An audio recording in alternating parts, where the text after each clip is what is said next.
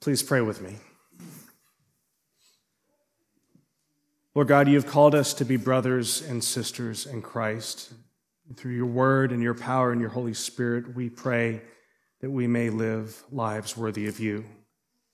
As you have called Paul to be as a father in Jesus Christ to those who are new to faith, we pray, Lord, that we too will be guided with fatherly encouragement and motherly affection, that as a family may, we may be one in the Lord. Amen. Amen. Amen. Many of us are coming from various traditions within the Christian church, and I actually think that that's a really, really good thing. Some of us may come from a tradition where we read the Bible daily on our own. Some of us may have only been given cursory glances of what the Bible might say, and you're supposed to trust the person that's speaking to you on Sunday that they actually know what they're talking about. We'll see.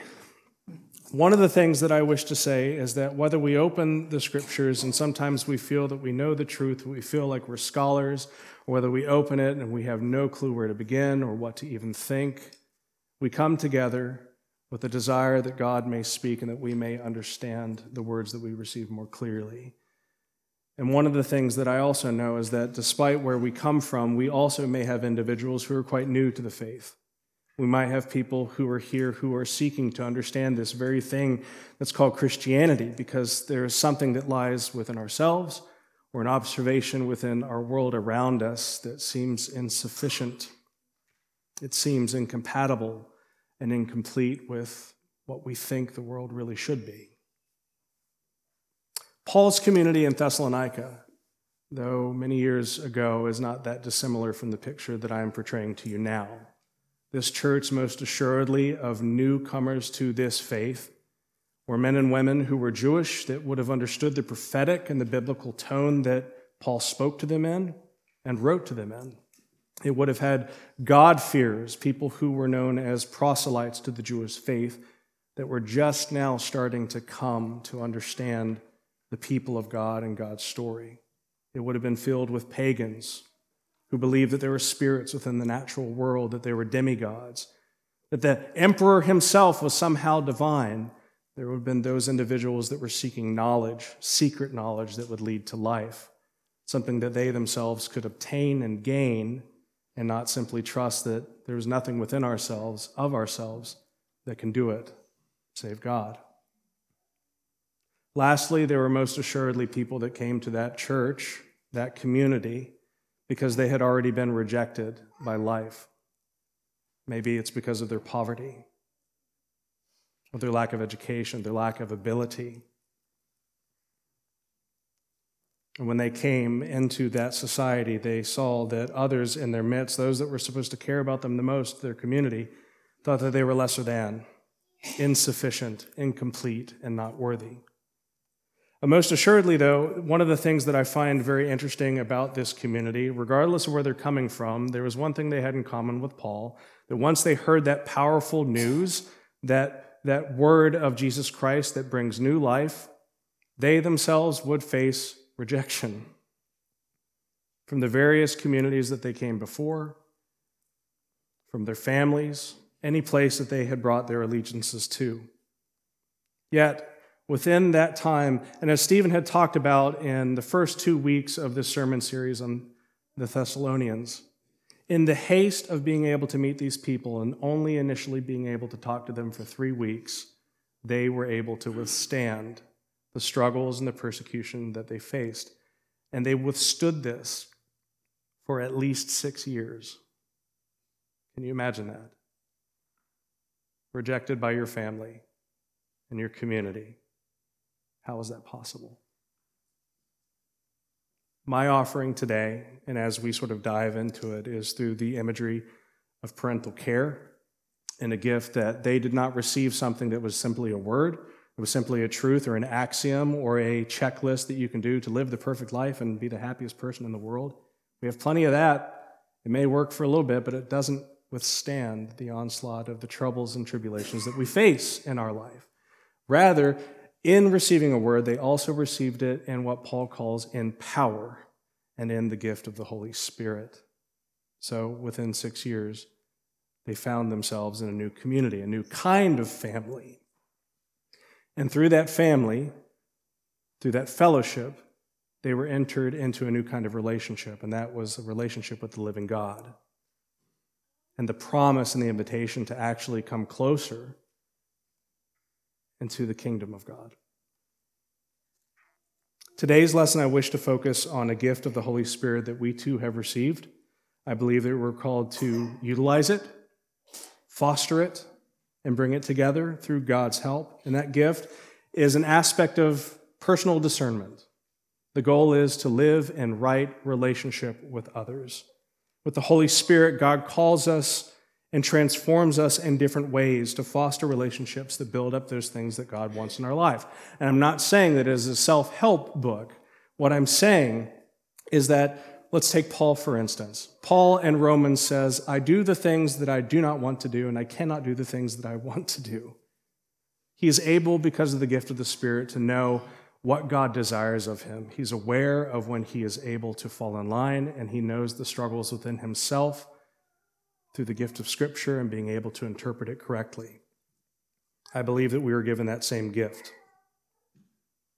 But before I, I, sort of explain how we are being given this gift, I wish to take a step back. Take a step back from this letter of Paul, how we've come to know Paul, and let's go back to the beginning.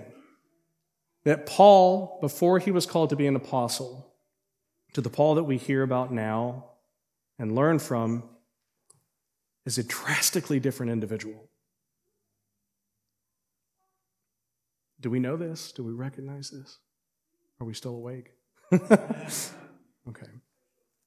Partially. You got an extra hour of sleep. I mean, come on. No, I'm joking. Paul, at the very beginning, because of his love of his religion that he grew up in, that he wished to protect, I think anybody that knows something that is good in their lives, they want to protect it, especially if it feels like it's being attacked. He asked the religious authorities of those times to be given permission, force, and ability to go after followers of the way, those who are known uh, to have received and heard the word of Jesus Christ and have become disciples. To not only find them, but to capture them and bring them to imprisonment, and even to the point of possibly executing them. On the road to Damascus in Acts chapter 9, Paul hears the word of Jesus, and it transforms him in such a way that it overpowers him in such a way that that person who was of great strength and of great anger is transformed into an unassuming figure that becomes utterly dependent, like that of a child. He's commanded to go to a place and to await for a person that is the exact kind of person that he would want to persecute and take care of, if you will. There are three different Ananiases in the book of Acts. This unassuming figure also doesn't want to listen to God's word and go to this man named Saul, who becomes Paul. But Paul must be vulnerable enough to receive the touch, the comfort and compassion of this man to lay hands on him so that his sight may be restored and he can be commissioned, knowing that in his journey he is going to suffer in order to bring about the gospel news to Gentiles in the world, to kings in the world, and to the children of Israel. When he does this, this larger than life character brings others to the cause of Christ. And it's not through the power of the sword or strength. And he doesn't lose them because of his own failings and shortcomings and persecutions. Rather, the Paul that we see here, the Paul that we are called to connect with, is somebody that offers something very simple. He offers Christ and Christ alone, and he offers himself in relationship and vulnerability to other people. And this is in keeping with how Scripture sort of portrays God's relationship to his people. If we take a look at the 103rd Psalm, chapter 13 or uh, verse 13 it says as a father shows compassion to his children the lord shows compassion to those who fear him or stand in awe of him.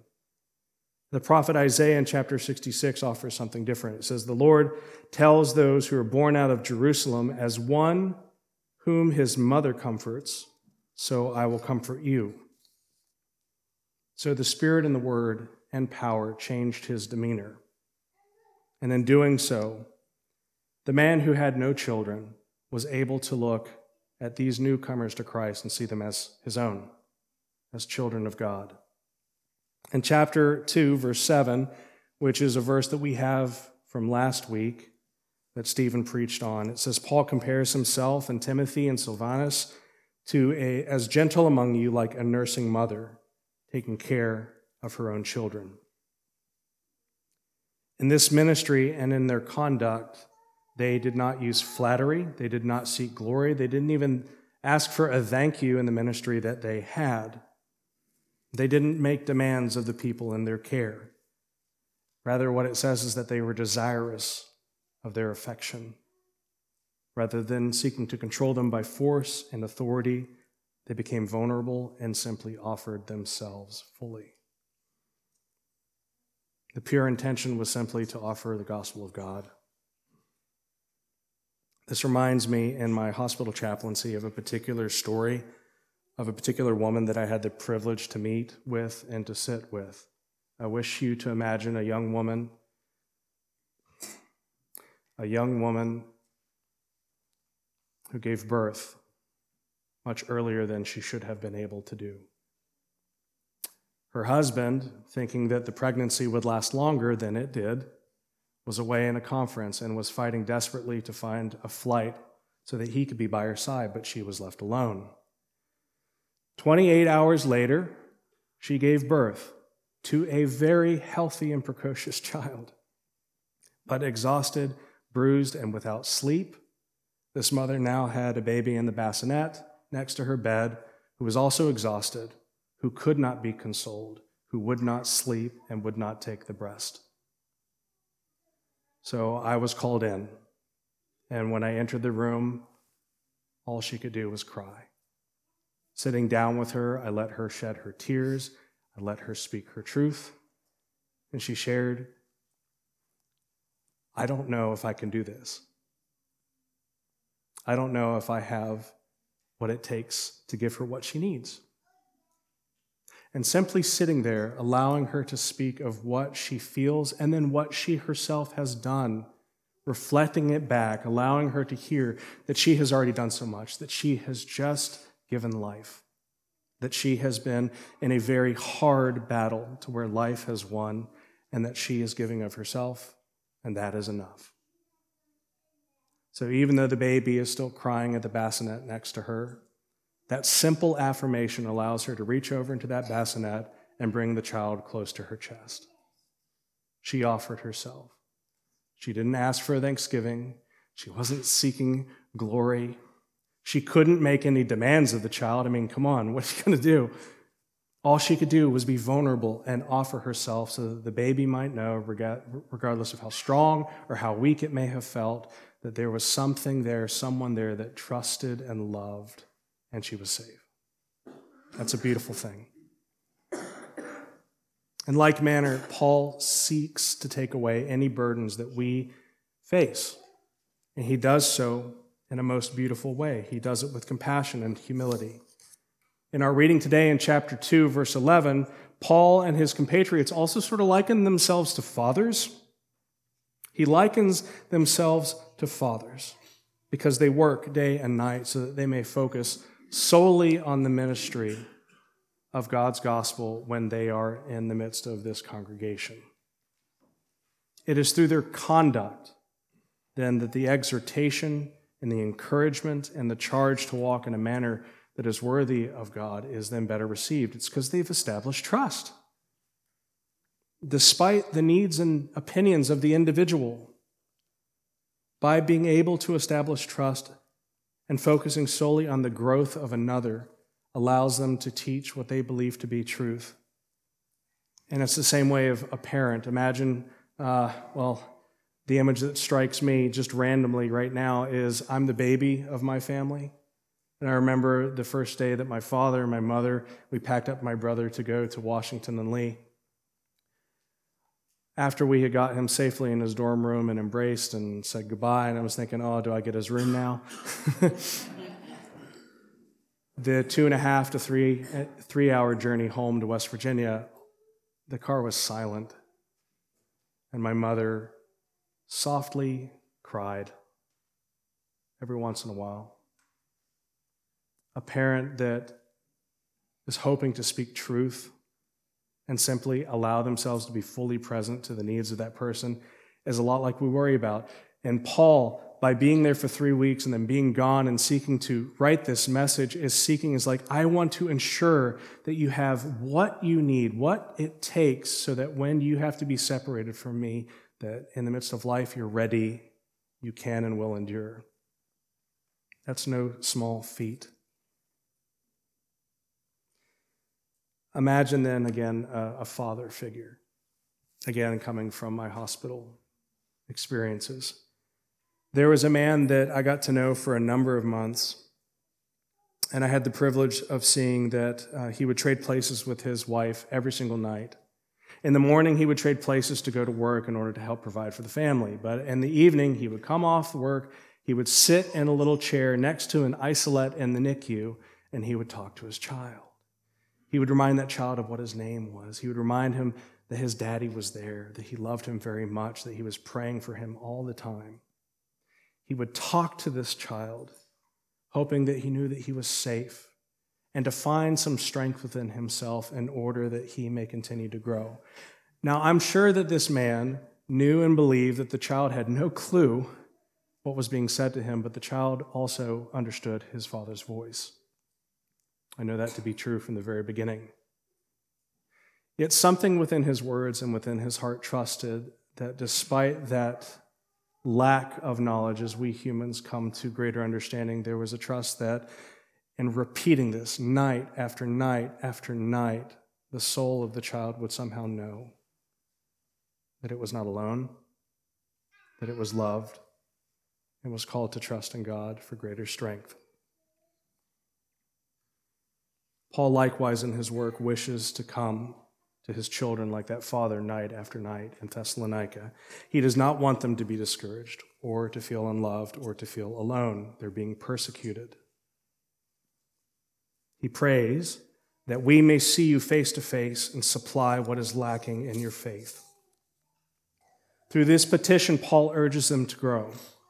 He encourages them to live a life that is godly and he comforts them in their weakness. This is an example. These are many examples of trying to live rightly, showing by example love and courage. So, trusting that through the gift of the Holy Spirit and through the gift of God's word, he dares to plant a seed, knowing that others may water, but if there is to be any growth amid persecution, strength, pride, that God will bring that growth, and those things will sustain.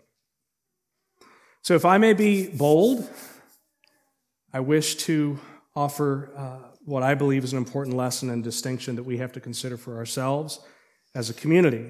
In the book of Acts, Paul was changed by Christ. He was chosen by God to suffer in order that others might hear. Yes, the people in that church were children of God, they were brothers and sisters in God but they are also more than simply recipients of God's care and God's love. They are to be companions and agents of God's kingdom. In our reading, and also going back in chapter 1 from our first week, listen to Stephen's sermon, it's really good. It says, They too are chosen by God. They too receive the word, not as the word of men, but the word of God. They too received it in power and the Holy Spirit. Paul in Acts, Paul wrote this. Acts, Paul didn't write that. The exact same. So in time, they too would grow by taking on the roles of motherly and fatherly affection and encouragement. So I'd like to point out that as inheritors of this faith once delivered, we too are called to grow in these roles. It's not optional. And that's hard. It's not optional. If we are to grow worthy of the kingdom of God despite ourselves, then we must utilize the gifts that God has given to us. And so, how do we do that? My answer, unfortunately and admittedly, is incomplete because I can't just offer you my opinion. And I believe that the Holy Spirit will reveal to us in different ways what that might be. But a starting point is to begin at looking at our faith. Our faith is not simply individual belief in Christ. nor is it in trying to find the right fit with a denomination that has all the right answers or makes you feel validated for what you already do and what you already believe. Rather, we are to look at our faith as in joining a new kind of family. Do we imagine ourselves as a family? Each person in this room comes from differing backgrounds and circumstances. And as such, we come together as children that are looking to grow. We are brothers and sisters. We are also called to live for one another. And by seeking to live rightly in our conduct, we offer our sacrifice and encouragement to one another so that we might grow. This is a hard task. Families are imperfect. The church is imperfect. It errs and will continue to do so. And how we try to live, not just as brothers and sisters, but offering fatherly encouragement, motherly affection, we too will fail. But God calls us to try and to respond. As we come to faith, we're like a child that is born taking their first breath. But we know that we must also grow. And it takes a lot in order to do that. When someone is hurt, be present. Embrace, listen, pray. When someone stumbles, first affirm them, then help with confidence to guide them into a truth that maybe Scripture, in and of itself, can offer comfort and direction. If you stumble, if I stumble, when I stumble, do not put up a barrier or a boundary to where you cannot receive comfort or encouragement or even admonition. All of these are gifts of God. They are aspects of growing in spiritual maturity, and they are aspects of being a mother and a father in a church. The community at Incarnation is relatively new. My journey, my family's journey, is especially new. Are we a family? Do we want to grow together? Do we want to grow deeper where the word, the pure word of God is preached and the sacraments are faithfully administered? Do we wish to secure the needs of this people, individual and corporate, regardless of how that comes about? My prayer is that through the Spirit of God and through that discernment, that there will be a resounding yes for this. But so that we may find encouragement, I offer you not my words that God is calling you, but again, reorienting the words that Paul has given to the Thessalonians. I want you to imagine that Paul is writing this message to you. For now we live if you are standing fast in the Lord. For what is our hope? or joy or crown of boasting before our Lord Jesus Christ at his coming, is it not you? For when you received the word of God, which you have heard from us, you accepted it not as the word of men, but as what it really is it's the word of God. Our gospel came to you not only in word, but also in power and the Holy Spirit. So, my friends, if this is true, this is true for us and for you. Let us then respond boldly, encouraging one another with gentleness and compassion. Let us not just be children of God, let us be a family, fulfilling all the roles that He has given to us. Amen.